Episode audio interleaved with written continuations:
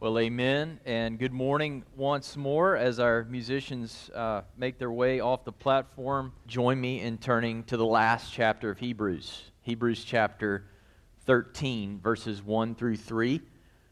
I really wanted to preach 1 through 6 because they all, all these verses hang together, and you'll see in verse 6 that, that the only way we do any of these things is, is in the the power of the Holy Spirit. Verse 6 says, The Lord is my helper, I will not be afraid. So, so these things are connected in that way that we need God uh, through the indwelling presence of the Holy Spirit to help us to do these things. And, and all of these things that we're going to read about, beginning in verses 1 through 3, require selflessness. They require the sacrificial love of Jesus in order for them to take place. That's what connects these various topics. And so here we are in the last chapter, right? We've, we've done 12 chapters of great theology. And in chapter 13, like many New Testament epistles, it's, it's a lot of pragmatics. It's a long list of, so do this, do this, do this, do this. And I don't know if you're like me, but a lot of times I really get into the juicy theology and then the pragmatics. I'm like, okay, check, check, check, got it. You know, you're supposed to love everybody. Wonderful. But the reality is, verse, excuse me, chapter 13 is is the so what of the book. Because Jesus is a better Savior, because there's nothing else in the world can save, because I've told you for 12 chapters not to fall away from Jesus.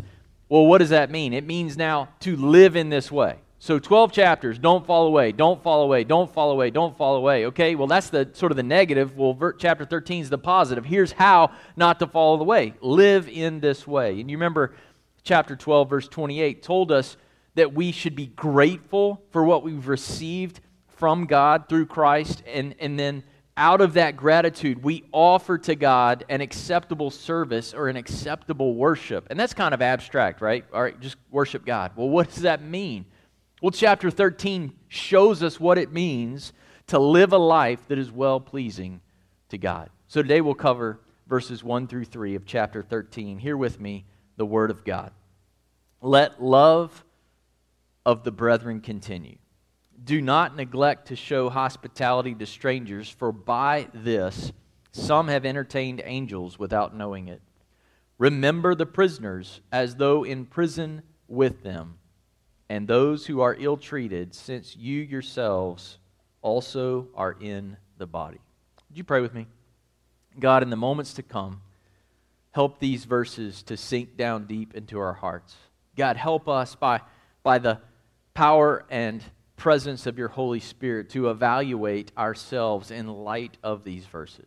God, we pray that you would sanctify us in the hearing of your word and the preaching of your word today. God, that you would make us more like Jesus as a result of being here and less like our sinful selves. God, we, we long uh, to be those people who have a genuine gratitude that is motivating us to love and good deeds and to worship that is befitting the name of Christ our King. Help us, we pray.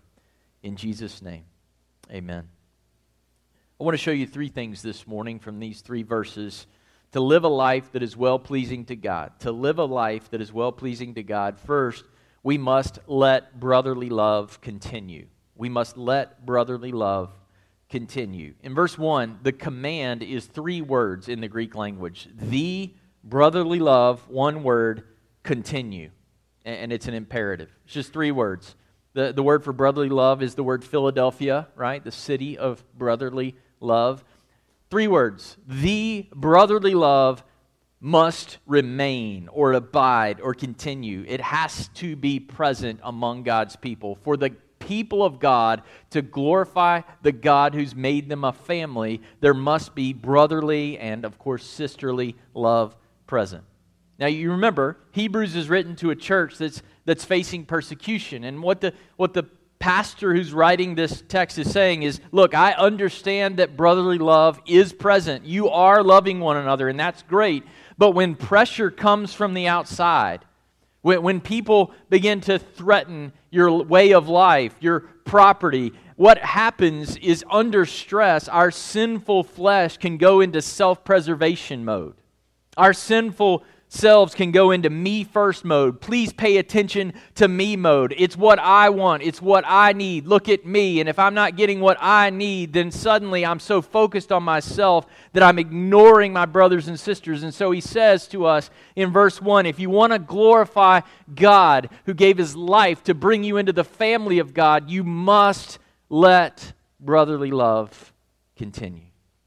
The miracle of the gospel includes that sibling love, brotherly and sisterly love, is possible between people who are not siblings. I mean, that's a miracle, right? People who are very different from you, God puts into the same family through the blood of Jesus and makes you brothers and sisters. You know, the, the love between a brother and a sister in a, in a healthy, well functioning family is a powerful thing. I've got one sister, and I was not a very good older brother to that sister, at least when she was younger. But I tell you, as, as life has gone on and we've experienced life and had children and gone to the same greatest university that exists on planet Earth, um, we, we've, we've grown to have a lot in common. And, and my sister, if she ever had a need, if she was ever in danger, if she was ever in trouble, even trouble, get this, that she created for herself, I would be there in a moment and give her whatever she needed that I could supply because she is my sister. Nothing can ever change the fact that if you map out her DNA and my DNA, that we are connected in a way that no one else on this planet is connected to me. She's my sister. And there's nothing that she could do that could make me not love her. And so it must be in the church, and even more so.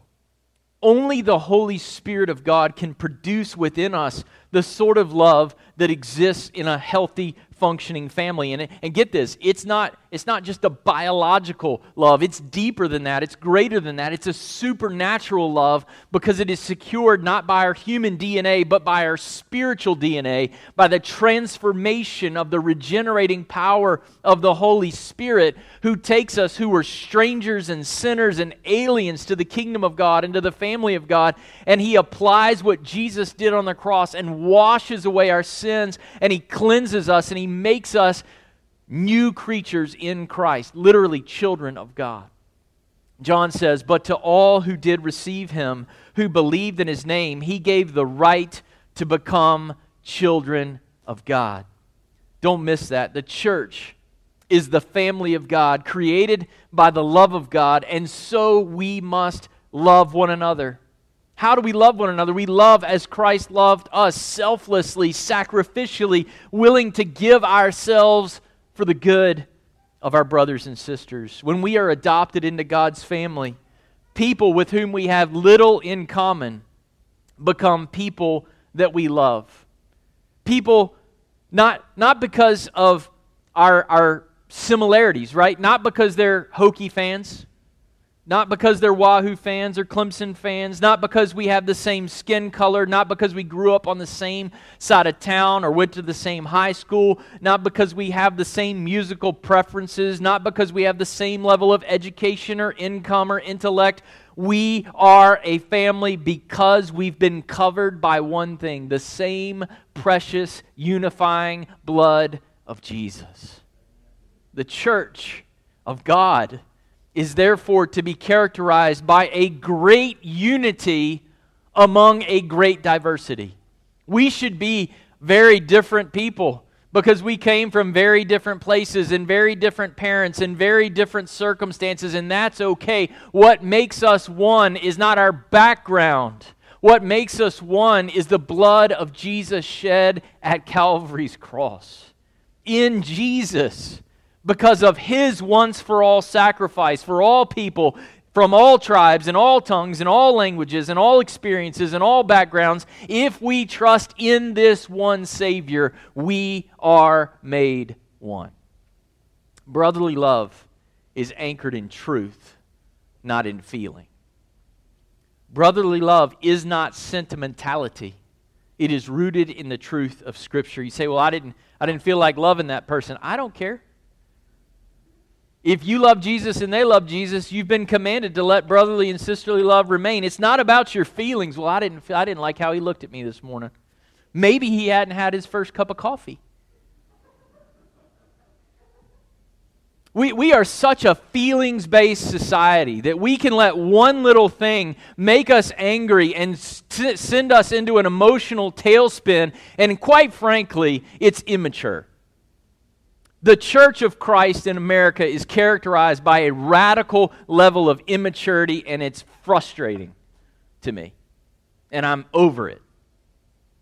The command of verse 1 is brotherly love must remain. It's not driven by how you feel, it's driven by the fact that Jesus died for you.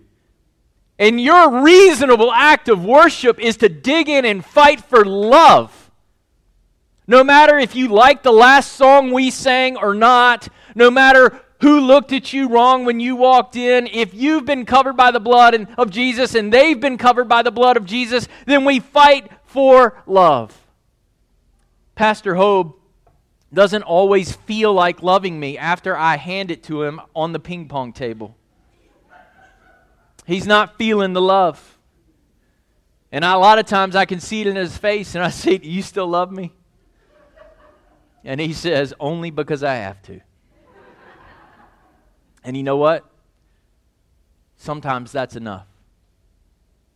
Because when we remind that what we're reminded of what Jesus did for us. The fact of what Jesus did for us is enough. And if we'll fight for love from the fact of the gospel, suddenly the feelings will come again. The feelings flow from fact. But if you run away at the first sign of, I don't feel good about this, we let things fall apart. Brotherly love must continue. It must remain. It takes the hard work of reaching out and praying and pulling aside and discipling and often holding our tongues, putting the interests of other people ahead of our own. God, in His grace, puts sinners in progress toward heaven into the same family to pursue Him. Which means when we sin against one another, it's a great opportunity to experience God's healing and His forgiveness. James 5:16 says this, "Confess your sins to one another. Pray for one another. Why? So that you may be healed." Who here this morning needs to be healed? You can't do it in your own strength and your own power. Who here this morning has a fractured relationship, has, has something that's nagging at you and that's bothering you? Who needs to go and confess their sin to someone? Who needs to be willing to put it behind them and to say, I give them forgiveness in Jesus' name because I've been, been forgiven so much more by the blood of Jesus? I'm going to stop living based on my feelings and I'm going to live based on the fact that Jesus gave his blood for me. Brotherly love comes from a heart that is satisfied not by how we feel in the moment, but by Christ who gave his life for me. Because of the truth of what God has done in us and for us, we can give ourselves to the work of loving our brothers and sisters. Peter says, Since you have, in obedience to the truth, purified your souls for a sincere love of the brethren, fervently love one another from the heart. You love from the heart because of the truth of the gospel. We can love in many practical ways, right? Because of Jesus, we can confess our sins to one another. Because of Jesus, we can forgive one another. Because of Jesus, we can sing a variety of musical styles and we can sing new songs together. Because, by the way, not only is that just being prefer- deferential to one another, but it's also commanded in Scripture, Colossians 3.17. Because of Jesus, we can be flexible and agreeable in just about anything that does not require us to compromise God's word or his design for life and his church. Brotherly and sisterly love is an act of worship to the God who makes us his children. You know how a father is honored? You know how a mother is honored? When their children get along, when their children love one another my father was here last night, and when I preached that point about how much I would move heaven and earth to go take care of my sister if she had a need, you should have seen the look on my dad's face. Brought him great joy. How much more is our Heavenly Father honored when the children that He's adopted through the blood of His Son love one another? Sibling love is a witness to the watching world. Jesus said in John 13 35, By this all men will know you are my disciples if you have love for one another. And we live in a country and a world that needs to see this radical love like never before. All around us on the news and everywhere, the world is burning, it's falling apart, it's fracturing. Will the church of God rise up and be the place that the world sees a love that they so desperately need to encounter through the gospel of Jesus Christ? How must we love one another? Romans 12:10 says, "Be devoted to one another in brotherly love. Give preference to one another in honor." Give preference to one another in honor. Aren't you glad that Jesus didn't cling to his preferences? Philippians 2 tells us even though Jesus is God, he didn't cling to his preferences, but he emptied himself of all but love to take on our humanity so that he could live a life that we should have lived and didn't, and die the death that we deserve to die so we don't have to, and be raised on the third day to give us a whole new way of seeing ourselves and seeing one another so that we can love. We've been made brothers and sisters at the high cost of Jesus' life. He emptied himself for us so that we would empty ourselves for one another. Philippians 2 3 says, Do not do anything from selfishness or empty conceit, but with humility of mind, regard one another as more important than yourselves when we, like Jesus, lay our lives down, when we lay down our me first mentality to bless our brothers and sisters, then we grow in God's in our understanding of God's love for us. And people are pointed to Jesus. Brotherly love must continue. Secondly, verse 2, we learn that we must, if we're going to live a life that's pleasing to God, we must not neglect to show love to strangers. In verses 2 and 3, we, we get two examples of this far reaching nature of brotherly love. It's not just people we already know, verse 2 tells us, but it includes brothers and sisters who are, are far from us and, and now new to us. When we entertain brothers and sisters who, who have been strangers to us, the writer of Hebrews says, Look, you might even be entertaining angels. He's got in mind the story back in Genesis 18 and 19 of Lot and Abraham when they are visited by people from heaven, which turn out to be angels. And what do they do? They show them hospitality, they prepare them a meal, they show them kindness, and then, oh, turns out they were actually hosting angels from heaven. And you say, well, is that my motivation? Do I am I kind to strangers because they might be angels? That's that's not quite the point that Hebrews is making.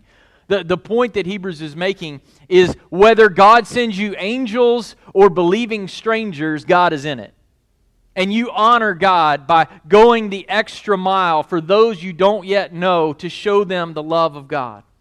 Either way, whether it's angels or strangers, we must not neglect to show hospitality. It's another command. Verse 1, we're commanded to love and let it remain. Verse 2, you must show hospitality. Hospitality, did you know that hospitality is not the job of a committee?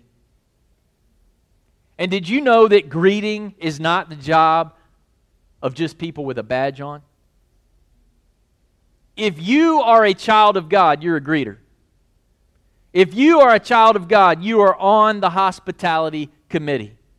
Hospitality often begins inside the church, but real hospitality then extends outside of the church walls. Hospitality is a Christian virtue that was very important in church life. Only widows who had demonstrated hospitality were to be given support by the church 1 timothy 5.10 it is required of elders in the church that they be hospitable peter tells us all believers are to be hospitable to one another and without complaint Hospitality is showing genuine concern for others by meeting practical needs. And the most hospitable person there's ever been, has, is it not Jesus?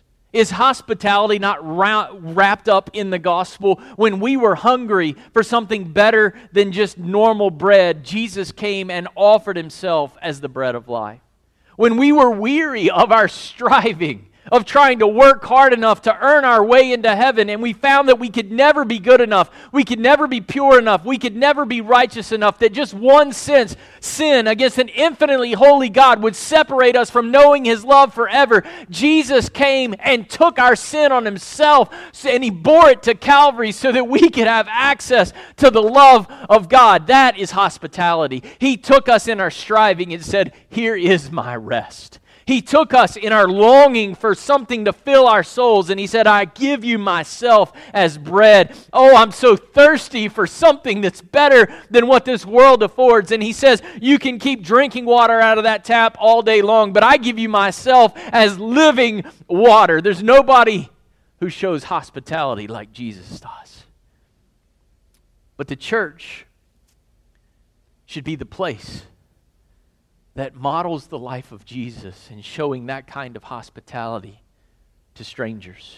And in particular, what Hebrews has in mind are, are strangers coming into the fellowship of God. You see, in the ancient world, rece- receiving strangers was not uncommon. It was, it was happening all the time. People were traveling by, by foot and they were traveling on animals from city to city, and a, a stranger who knew Jesus would come in. And in this context of persecution, who's going to take care of them? Who's going to provide for them? And the church would hop to it. Notice this command not to ne- neglect hospitality isn't given to ju- us just individually, it's given to the whole church. The whole church be a place that shows hospitality. They would take people into their homes, they would feed them, they would clothe them, they would do whatever was necessary to provide for and meet their needs. And you say, well, that's not the world we live in. And for the most part, you would be accurate. But do we not have an opportunity to show hospitality week in and week out? Has God not been sending us guests? And we're so thankful if you're a guest this morning. Thank you for being with us. God has been sending people to our fellowship. Let me ask you when strangers walk in, who's going to invite them over or out to lunch? Who's going to be the first to be hospitable? Not just friendly, but hospitable. Who will be Jesus, the hands and feet of Jesus to the new people that God has been sending to our fellowship? Who's going to learn what they need and be Christ Church in their life? For our small group leaders and our teachers, I want to encourage you to lead your class to be a verse 2 kind of class or small group. You are not there just for you. You are there for the next person who walks in that you do not know. You are there to show them the love of Jesus. And our small groups at North Roanoke, my prayer is that we would be driven, so driven to reach others, that God would keep sending us people because He knows that this stranger who needs a church home, they need to go there because they're going to find hope and they're going to find healing and they're going to find hospitality at that place when they walk in the door. That's the kind of church we want to be for the glory of Christ. Did you know the churches that are growing and making a kingdom difference in America, most of them don't have amazing pastors? I'm sorry, it's true. And you should be thankful for that. Because if this church and her impact was dependent on this one person, you would be in really big trouble. The churches that are growing, yes, there's exceptions the ones that got the 10,000 people on their podcast, the people who have amazing communicators and they've written all kinds of books. But for the most part, the churches that are making the kingdom difference in our country are the ones who are filled up with people who have such a brotherly love for one another and such an openness to the next person that God sends that they come in and they're like, Jesus is in that place. They asked me what I needed they got to know me. They took me to lunch and they served me in Jesus' name. And by His grace and with His help, so it must be with North Roanoke as well. This morning, before you leave, look around. Be intentionally hospitable to someone who is a stranger to you. This is your reasonable act of worship to the King who came and brought you, a sinful stranger, into the family of God. Thirdly, we must remember our siblings who suffer for their faithfulness to Jesus. we are commanded in verse 3 to remember the, the prisoners and those who are ill treated, those who are, who are persecuted for their faith. The word remember does not mean to just think about something. Biblically, the word remember means to know and to recognize something mentally and then to participate or act in a way to bring aid and help. We must remember them as though, do you see it in verse 3? Like you are right there with them, as though you are in the prison cell with them. And then, as you remember them in that way, you pray and you visit and you serve and you give accordingly. Now, Hebrews is speaking specifically of Christians who are suffering for the sake of the gospel. They are in prison or facing persecution because they love Jesus. Did you know we are following a king that the world is actively rejecting? We are following a king that the world says we don't want, but Jesus is going to get the last word. Psalm 2 says, The peoples are devising a vain thing. Because we serve the king of the unshakable kingdom, we don't let the social shaming or the persecution that comes with standing with other believers stop us from loving them well. When a brother or sister is persecuted for the sake of the gospel, we identify with them like we're right there in their midst. Part of the same family, verse 1, right? Brotherly and sisterly love. And now look what it says at the end of verse 3. We are also in the same body. I know some of you have come from families that are broken apart. Brothers and sisters that don't talk to one another. You say this brotherly and sisterly love doesn't resonate with me because I, there's no none of that in my family. Well, you don't evaluate God's love for you by your natural family. You evaluate it by the cross of Christ. And there is one family that will never falter and that will never fall apart, and it's the family of God. And the reason it won't is because we aren't just a family, we are one body. Jesus makes us new and he makes us one and he puts us together as the family of God under Christ the head. So while some natural families fly apart, the body never flies apart. And for that reason, Paul tells us in 1 Corinthians 12 26 if one member suffers, if just one person in the family suffers, all suffer together. And if one member is honored, all rejoice together. When God saves you, he brings you into his family and he incorporates you into his body. It's a transformation that's so radical, so life giving, so glorious that it leads us to gladly share in the pains and joys of our brothers and sisters on our journey to the heavenly city. You know, in our country, we've seen glimpses of what it can mean to suffer for the sake of Jesus. People shouted down in the streets for their faith in Jesus, for singing hymns as recently as this last week. Christian business owners fined for running their business consistent with their convictions. Christian professionals fired for sharing the gospel. Christians not hired because of their faith in Jesus. We've, we've also seen in this period of coronavirus some churches being treated differently than other businesses that have gatherings of similar sizes. And these things, while they are difficult and while they are real, they are still very little compared to what Christians around the world have faced down through the centuries and what they are facing today. In the Sudan, a law was just overturned that's been on the books for 30 years. You know what that law was in the Sudan? If you convert to Christianity, you will face the death penalty. In Iran, the church right now in Iran is exploding. And leaders as fast as they are being trained, are being imprisoned and tortured.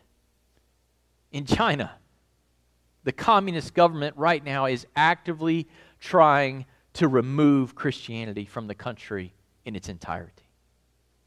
Across the Middle East, people are forsaken by their family. They are disowned by their family if they repent of their sin and believe the gospel. And what do we do? Hebrews 13:3 says, "We remember them like we are there with them." You say, "Well, Daniel, we're not." No, we're not. But we can pray boldly that God would use them, that He would strengthen them, that they would remember God's word and that they would be faithful. And that God would hear the prayers of his martyrs until the time of the martyrs is up, and that Christ would come in vindication of their sacrifice. We stand with them by sending missionaries, training and sending and praying that God would raise up missionaries from our church who would go, and if it would cost them their life to stand for the one who gave his life for them, that they would be bold to do it. But the last way we stand with them is far more simple, but I suspect it is also the most neglected. The way we should be standing with our brothers and sisters in the gospel is by using the freedom that we presently have to share the gospel.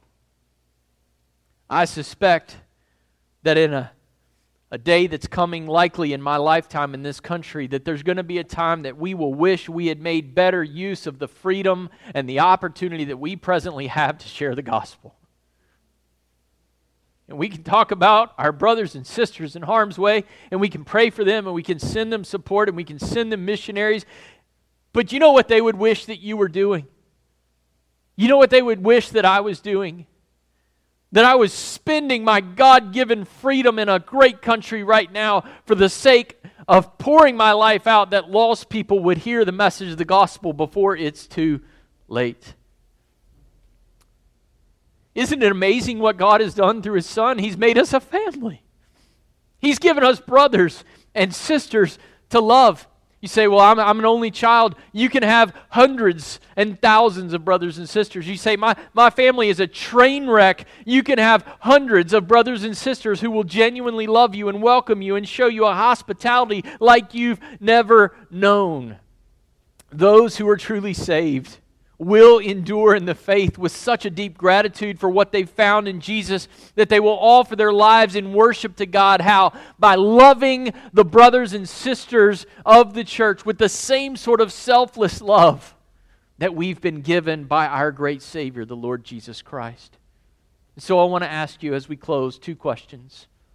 First, are you a part of the family of God? Do you know what it's like? To have a family that you can run to that will embrace you and love you no matter where you've been, no matter what you've faced, with a love that is from above, that is from God our Heavenly Father. If you don't know that love, I want to invite you in just a moment as we sing our last song to just walk down this aisle or that aisle or that aisle, and walking down the aisle doesn't change you, doesn't do anything. But I want you to walk down this aisle so we can have a conversation about how you can turn from your sin and trust in Jesus and never fear again that you don't have the love of God in your life. And secondly, if you're a part of the family of God, I want to ask you this How's your love? Is there someone you've sinned against that you need to repent? Is there someone who's sinned against you and you just need to drop it, forgive, and move on? So I want to pray as we close for three categories of people. For those in this room who would say, I have not loved well, I have not forgiven well, I've not moved on well or confessed well, would you pray for me? I want to pray for you this morning. And secondly, there's some in this room who are still strangers to North Roanoke Baptist Church. You say, I, I don't know you people. I know I'm supposed to love you people because I love Jesus, but y'all are weird. We are. We're weird. But we want to be weird with you. We want to know you and we want to love you and we want to serve you and we want to show you hospitality like you've never known before. And we, we beg that you would, you would sense that here, that you would get a friend in the gospel here, and that, that the, the Spirit of God would open your heart to us loving you. I want to pray for you this morning. And finally, I want to pray for those who are facing ill treatment for their faith in Christ. Maybe, maybe in your workplace it's taboo to be a Christian. It's hard to be a Christian. Everybody's making fun of your Christianity, and it's, it's getting lonely I want to pray for you this morning. Maybe in your family, when you, you got Thanksgiving coming, and I know Corona's around, but maybe you're planning to get together and you're dreading that next family gathering because you're the one weirdo who loves Jesus in your family. And you know everybody's going to make fun of you again, everybody's going to poke jokes at you again. And I want to pray that you would be bold, that you would be courageous, and that they would see in your life the love of God. And they would come to repentance and saving faith in Christ. So this morning, I want to pray for those three categories of people. I'll invite our instrumentalists to come. And, and I, I want to do something daring this morning. If you're in one of those three categories of people, if you want to come and just stand here and pray or kneel here and pray, I want to welcome you to do that. And I know in a congregation this size, there's, there's somebody who's got some unforgiveness or some bitterness or some hurt in your life that you just need to leave at the altar. I, I know that there's someone here who doesn't know Jesus as your Savior, and, and today is the day of salvation. And I know for some that it's hard to be a Christian where you are, and you'd like the encouragement of your brothers and sisters. So as we stand to sing, if that's one of those categories for you and you feel so led to come and pray, as I pray over you, we invite you to come as we stand and sing together. God in heaven, I thank you for the miracle of the family of God. I thank you as, as we'll learn in verse 6 that you are our helper. God, that you do not abandon us God, I pray in Jesus' name this morning for the brother or the sister who's tired of living for Jesus in their workplace or in their family, God, that you would strengthen them. God, I pray for our brothers and sisters around the globe who are suffering in unimaginable ways to magnify Jesus. God, I pray for the the strangers in our midst, that they would not remain strangers, but God, they would feel so loved by this fellowship. God, for those listening online who are contemplating coming, God, that they would know that in this place they're going to find a family that's going to show them the love of God. Lord, that we would wash their feet. God, that we would meet their needs because Jesus has so met our needs. And God, for those who don't yet know this sort of love, God, today that they would fall at the feet of Jesus, they would turn from their sin, and that they would be redeemed and rescued and saved and know a love of God like no other. God, move in this place for the glory of your Son. We ask in Jesus' name. Amen.